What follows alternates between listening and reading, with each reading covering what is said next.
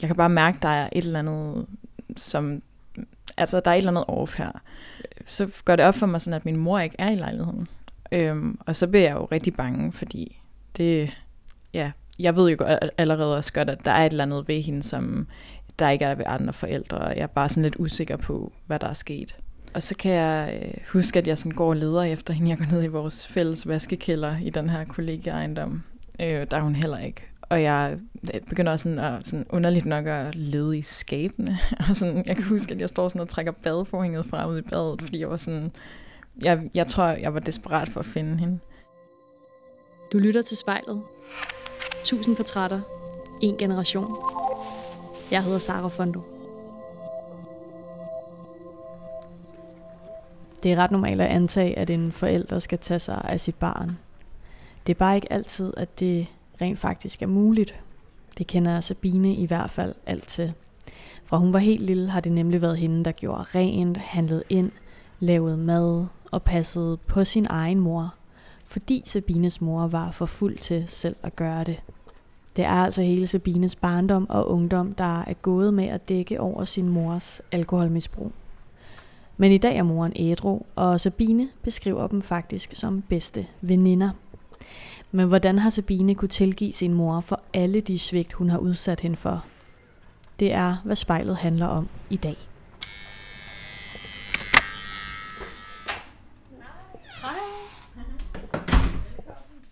Tak. Tak fordi jeg måtte komme. Det var så fint. Sabine, vi står her på dit øh, værelse. Og kan du ikke lægge ud med at øh, give en lille beskrivelse af, hvordan øh, har ser ud? Jo, altså mit værelse, det er nok øh, meget lyserødt.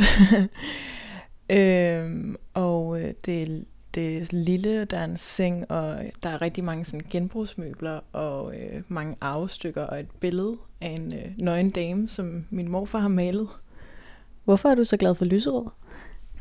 Øh, jeg elsker lyserød, fordi at da, da jeg var lille, så øh, skulle jeg jo ligesom holde på min mors og min hemmelighed sammen. Og øh, det betød, at jeg var meget sådan anonym, og jeg gik kun i sort tøj. Altså det var nærmest sådan, at jeg ville ikke engang have, hvis der var en hvid stribe på nogle sneakers eller, eller noget. Øhm, og så øh, da jeg blev ældre, og øh, mig og min mor fik et godt forhold, og jeg begyndte at være mere åben omkring min barndom, så øh, tænkte jeg, nu, nu skal jeg have lov til at bare have farver på og vise, hvem jeg er. Så det er nærmest sådan, da hemmeligheden blev løftet, og alt det mørke, der er forbundet med den, så kunne du tillade dig selv at ja, egentlig udtrykke dig selv noget mere på en måde? Ja, helt præcis. Det, det var sådan, da det ligesom, da hemmeligheden ligesom kom frem i lyset, så lige pludselig så tænkte jeg, ej, var det også bare fantastisk, at jeg ikke skal gå og skjule noget mere, og jeg tænkte, nu kan jeg ligesom bare åbne op og være den, jeg synes, jeg gerne vil være. Og, og du bor her jo faktisk ikke alene, fordi inde ved siden af, så bor din mor, men det er din lejlighed, så din mor er, ja, er din roomie. Hvordan, øh, hvordan er det? Det er meget sjovt. Altså, øh, skal jeg minde hende om at huske at betale huslejen og sådan noget. Ej, det er, det er faktisk meget sjovt. Jeg tror, at øh, der er mange, øh, som tænker, nå, øh, leger din mor et værelse hos dig, men, øh, men det, for os er det helt perfekt. Jeg hedder Sabine, og jeg har holdt min mors alkoholmisbrug hemmeligt.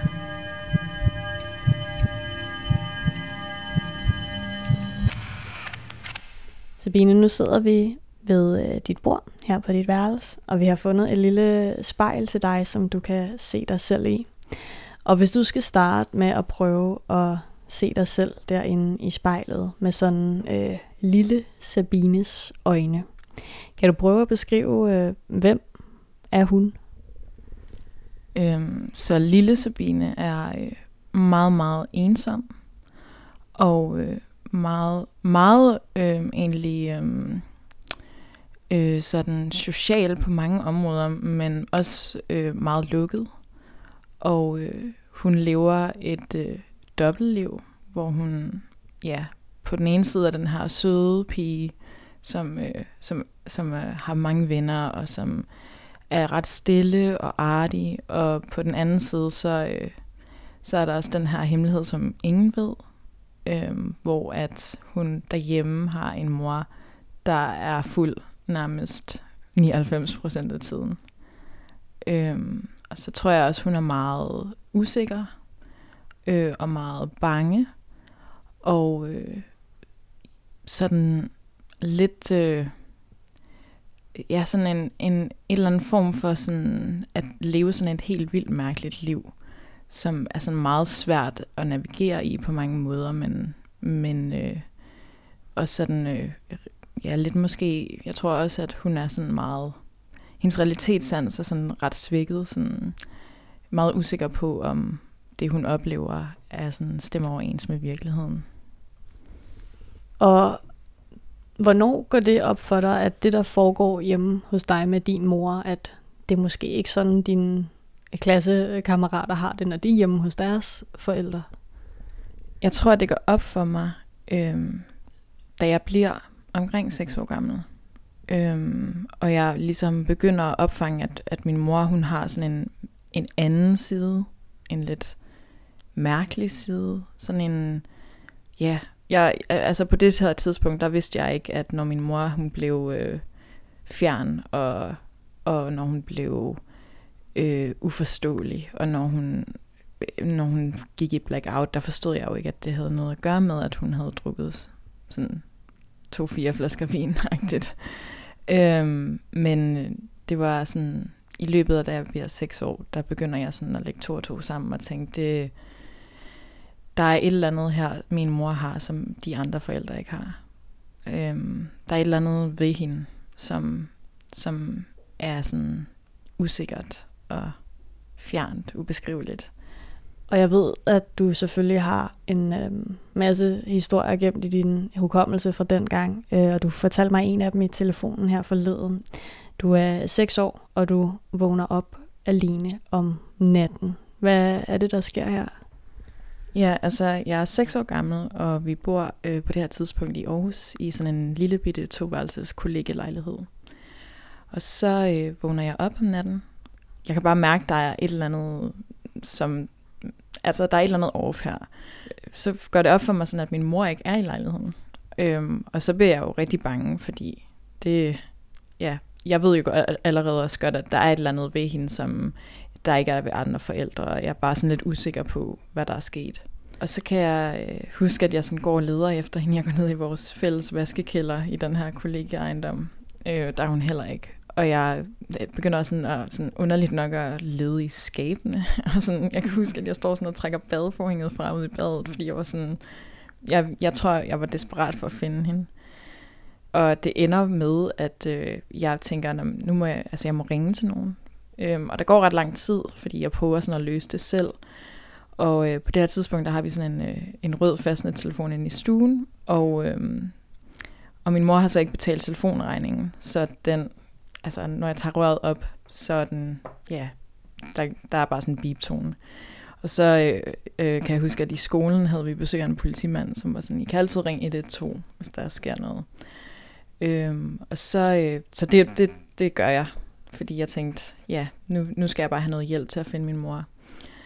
Og jeg ringer op og snakker med en politimand, som, øh, og jeg græder, og det, jeg tror, at klokken har været 1-2 om natten, og øh, han er sådan, okay, øh, hvad sker der lige her, og sender en vogn ud til os, men så lige det øjeblik, at jeg sådan snakker med ham, der, øh, der kommer min mor også ind ad døren. Og så øh, bliver jeg sådan helt, ej, min mor er hjemme nu, og, og så, ja, så øh, går der lidt tid, hvor der er sådan at stille i telefonen, og så siger han bare sådan, nå, din lille løgner. Øhm, og det tror jeg også har været med til at gøre, at jeg holdt det hemmeligt. Ikke? Fordi det var sådan nok første gang, jeg prøvede at række ud til nogen, der var uden for sådan hjemmets fire væg. Og det, det gik ikke så godt. Jeg hedder Sabine, og jeg var mor for min mor.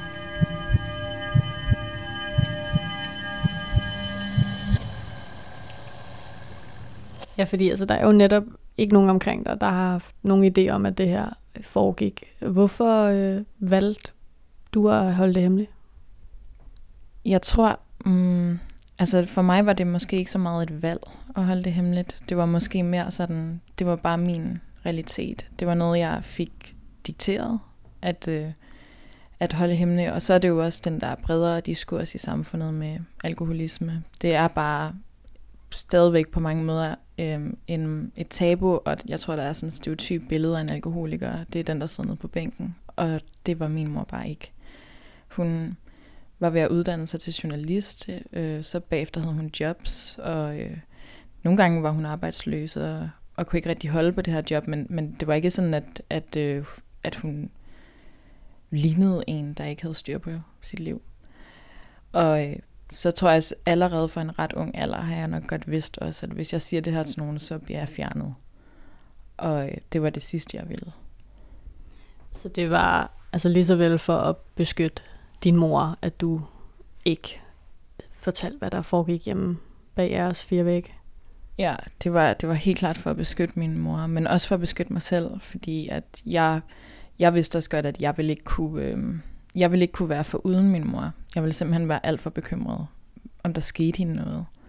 Øhm, fordi jeg var jo også min mors mor, da jeg var lille, så det var ligesom mit job at passe på hende. Og hvis jeg pludselig ikke var der en dag, så, så ved jeg ikke, hvem der skulle have passet på hende. Og den tanke, tror jeg, at øh, jeg kunne nærmest sådan græde helt om natten, når jeg lå i sengen af sådan tanken af at miste min mor, da jeg var lille. Det var jo selvfølgelig en stor bekymring. Det kan jo lyde altså helt syret, det der med at skulle være mor for sin mor. Hvordan havde du det med det? Mm, jeg tror ikke rigtig, jeg lagde mærke til det, indtil jeg sådan er blevet voksen. Og, og tænkte, hov, alle de der ting, som, som som min mor gør, det var mig, der gjorde det. Øhm, køb ind, øhm, vask tøj, øhm, pas, pas på mig selv. Altså sådan nogle ting, der øhm, lave lektier. Øhm, sørge for, at jeg kommer op om morgenen og kom i skole. Og der har også været perioder i mit liv, hvor jeg ikke var så meget i skole. Hvis min mor var meget fuld, så valgte jeg at blive hjemme i stedet og, og passe på hende. Men føler du ikke på en måde, at hun ligesom har frarøvet dig din barndom? Jo, altså, jeg ved ikke. Jeg kan godt nogle gange have en sorg over ikke at have haft en barndom, som alle andre har i hvert fald. Øhm, og der tror jeg, det har været vigtigt for mig at vide, at øhm, jeg, jeg kan have min barndom nu lidt, selvom det lyder lidt mærkeligt. Så, øh, så tror jeg, det, det er nu, at, at så, så kan jeg have, nu er jeg fri, og jeg kan gå i byen med mine venner, uden at bekymre mig mere. Og det er ligesom de første 17 år af dit liv, at din mor, hun er alkoholiker. Øhm, hvad er det, der sker, da du er 17?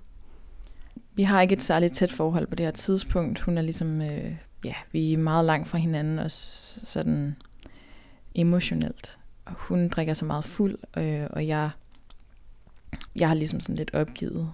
Øh, bare tænkt, om det er bare mit lod i livet, at skulle være min mors mor og passe på hende. Øh, og jeg, er på, jeg tager på Roskilde Festival med nogle venner, og øh, mister som min pung og nøgler og, og mobil. Øhm, og der har jeg virkelig bare brug for hendes hjælp, men hun kan bare, jeg kan ikke få fat på hende, og jeg ved bare, at hun er på sådan en to ugers struktur derhjemme nærmest. Så jeg får lånt 100 kroner af min veninde til at, at tage toget hjem, og så finder jeg hende jo også bare derhjemme øhm, meget, meget, meget fuld. Og der tror jeg bare, at jeg tænkte, det her, det, det jeg, jeg, jeg har prøvet alt på det her tidspunkt. Jeg har bedt min mor om at holde sig ædru. Jeg har sådan sagt, please vil du ikke gøre noget, vil du ikke stoppe med at drikke. Øhm, jeg, har, jeg havde sådan en ting, hvor jeg sagde, hver gang du er fuld, så skylder du mig 100 kroner. Og jeg ved ikke, hvor mange penge hun skylder mig, men ret mange penge. og øhm, ja, så jeg, så jeg tager tilbage til Roskilde Festival. Og jeg tror ikke, at vi snakker så meget. Øhm, og, og der vågner min mor så op, og det tror jeg sådan er første gang, at, at hun også tænker, nu, nu nu er jeg kommet så langt ned, at selv altså sådan, min datter har jeg ikke kunne hjælpe. Jeg har ikke kunne være der for hende. Og jeg tror, min mor har sagt til mig, at nu har, nu har, nu har hun forladt mig. Eller sådan. Det, var, det var det, hun måske var bange for. Men det var ikke det, jeg havde gjort. Jeg havde måske bare i hvert fald sagt, nu kan jeg bare ikke gøre mere for at hjælpe. Så må jeg brændslukke her og der. Men jeg vil jo aldrig forlade hende. Men jeg tror, at, at det var sådan et, øh, også for hende, der, hvor hun indså, når min datter har mest brug for mig, der kan jeg ikke hjælpe hende. Og altså man kan jo også høre, at du har en masse kærlighed for din mor, og har haft det hele vejen igennem. Til trods for, for alle de svigt, hun har udsat dig for. Hvordan har du kunne tilgive hende alt det? Altså, jeg tror ikke, at mig og min mor ville have det forhold, vi har i dag, hvis hun ikke var blevet ædru. Og jeg tror også, at det handler meget om, at øh, ikke nok med, at hun blev ædru, der har hun også gennemgået øh, sådan en forvandling personligt.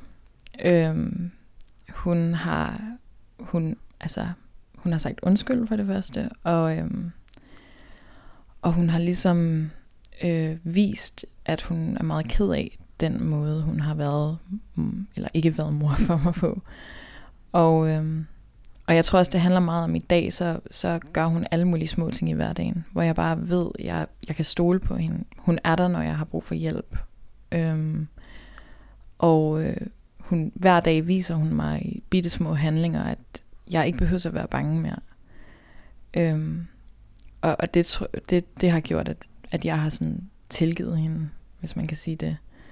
Øhm, og så har der jo altid bare været en grundlæggende kærlighed mellem os, som også gør, at den der tilgivelse ikke er så svær. altså, det, det er bare ja, ubetinget kærlighed. Jeg hedder Sabine, og jeg vil ikke bytte min barndom for noget, selvom den var hård. Jeg kan genkende utrolig mange ting fra din historie, selvom vores historie er vidt forskellige. Øhm, men har du på nogen måde altså følt en skam ved at have den mor, du har? Øhm, ja, det tror jeg. Eller det har jeg helt sikkert. Især som lille.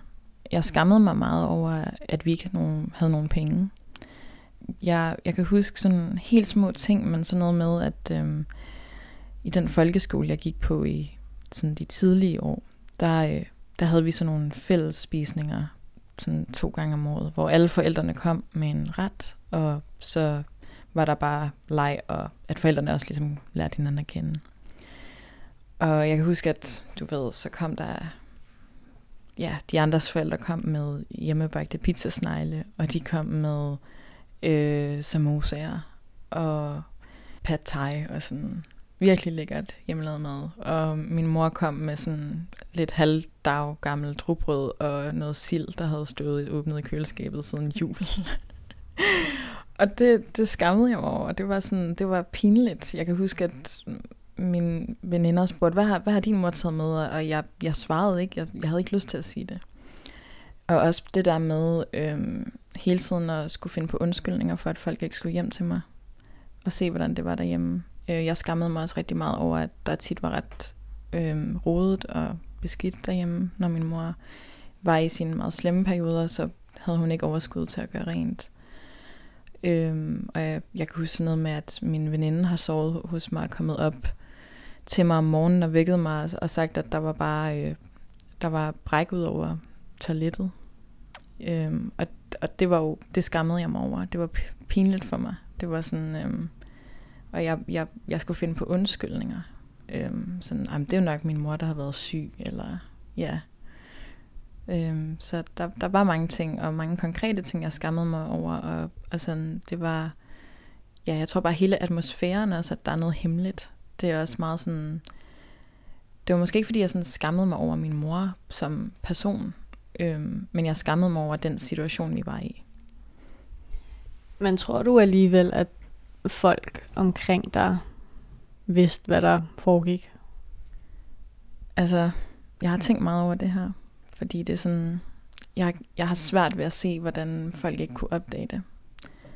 Jeg var nogle gange ude af skolen i en måned, øhm, og så havde jeg bare en kontakt på med, hvor der stod, Sabina var syg.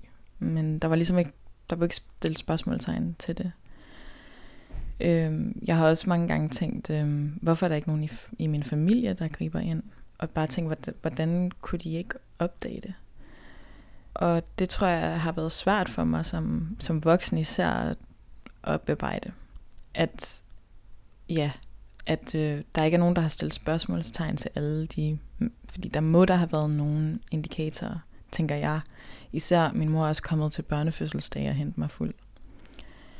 og hun har været fuld i offentlige rum, hvor at jeg tænkte, det er mærkeligt, at folk ikke har oplevet det. Men jeg tror også, øh, det er sådan lidt, ja, det er sådan lidt nogle tanker, jeg kan have nogle gange, og så prøver jeg at børste dem lidt væk, fordi at det er jo også meget sådan, folk kan jo også have berøringsangst, og folk opdager måske ikke så meget, hvis de ikke har antennerne ude for andres forældre, og øhm, så tror jeg også, at nogen kan sikkert også finde på at lidt benægte, at de ser noget, ved noget, ej, det var nok ikke noget, eller... Og det er jo også en følelse, jeg godt kan sætte mig ind i og genkende. Så. Og øh, du nævnte lidt tidligere, at du på en eller anden måde nærmest øh, lever din barndom nu her. Kan du prøve at forklare, altså hvordan har din barndom været med til at forme hende, der sidder foran mig lige nu? Jeg tror, at min barndom har givet mig en masse traumer, eller det ved jeg, den har, øh, som, som også øh, som former mig, men så tror jeg også, den har givet mig øh, noget helt unikt, altså sådan en meget grundlæggende glæde ved livet. En, en positiv sådan gnist, som jeg bare ikke vil bytte for noget.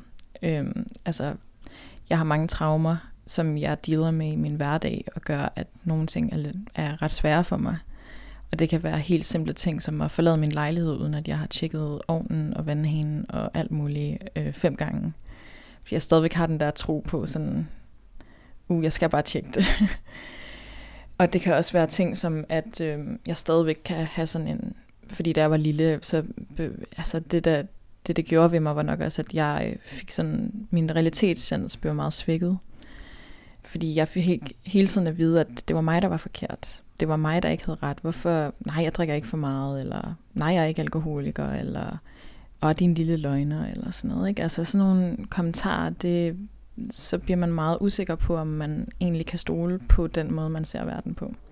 Og det kan jeg mærke, at jeg har med mig i dag. Men på den anden side, så har jeg også den her positivitet. Sådan, jeg er bare meget... Jeg tror aldrig, jeg vil være sådan en, der kan gå bedøvet gennem livet. Altså sådan, jeg, jeg lever 100% igennem mine følelser. Og når jeg er glad, så er jeg bare super glad. Når jeg er ked af det, så er jeg bare super ked af det. og øhm, jeg kan blive glad for de mindste ting, hvor mine venner kigger på mig og tænker, wow, det er godt nok vildt, hvor glad du øh, bliver og hopper og danser ned i Netto, på grund af, at dit øh, yndlingsbrød er på tilbud. så øh, sådan nogle ting. Det, øh, og jeg sætter, jeg, jeg sætter meget pris på de helt små ting i livet.